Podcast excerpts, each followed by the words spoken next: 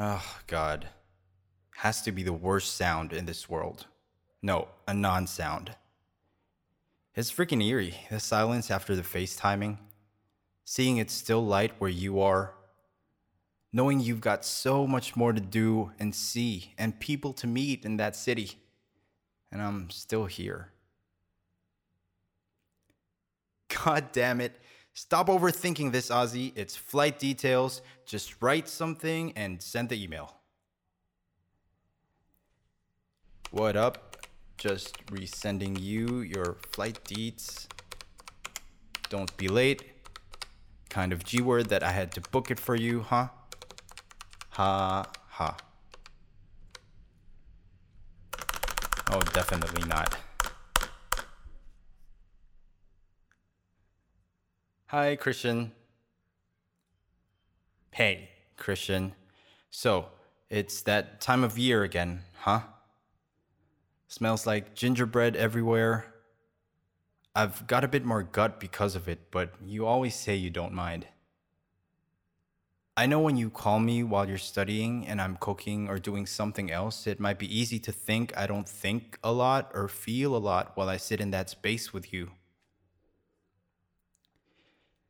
But I really do. You're just better at words than me, I guess.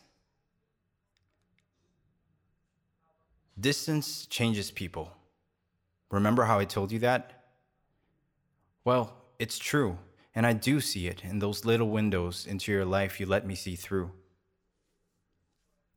You wore a beanie the other day, and I'm sorry if I chuckled a little, but like, dude, craft beer and beanies. I can only imagine the kinds of guys who'd be asking you to dinner in a place like that. But I can't be jealous. That'd be stupid. Especially when I know these guys never walked into high school by you the first day after an ill-advised haircut.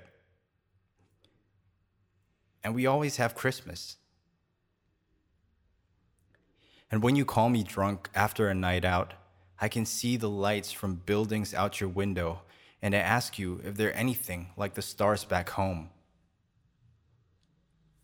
I feel a flutter when you answer, nothing's like the stars back home. I promise. I guess you forgot about our thing, about promises. But I don't mind. I guess it's a little more than not minding.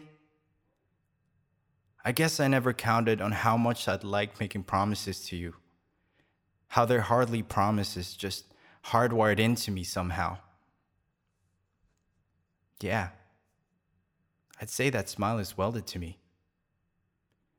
Like it'd be going against my grain to do anything to wipe it off your face. As dumb as that sounds, anyway. You know it's been like that for a while, right? I thought you knew, at least. That's why I put that rule out there.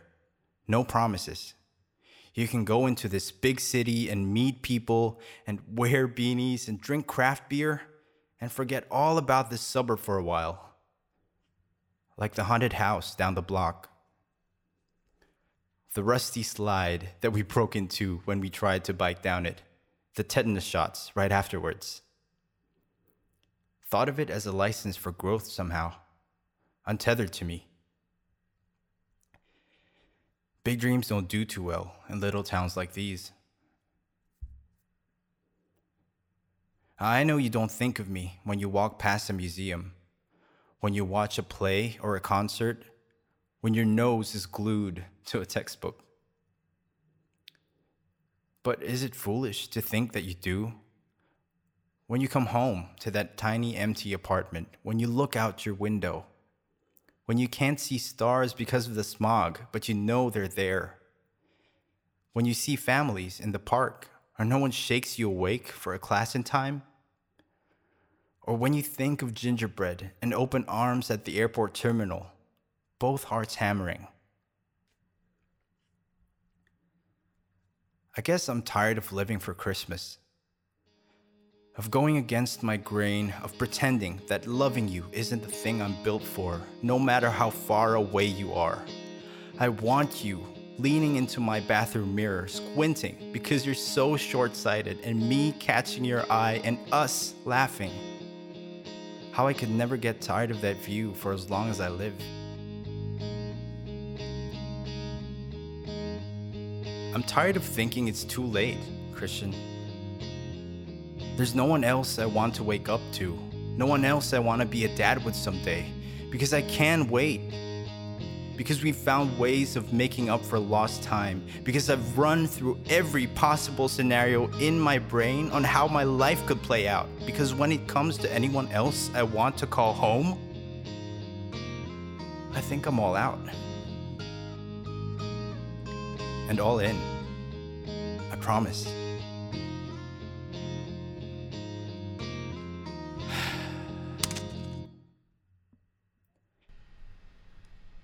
See you at the airport, Christian.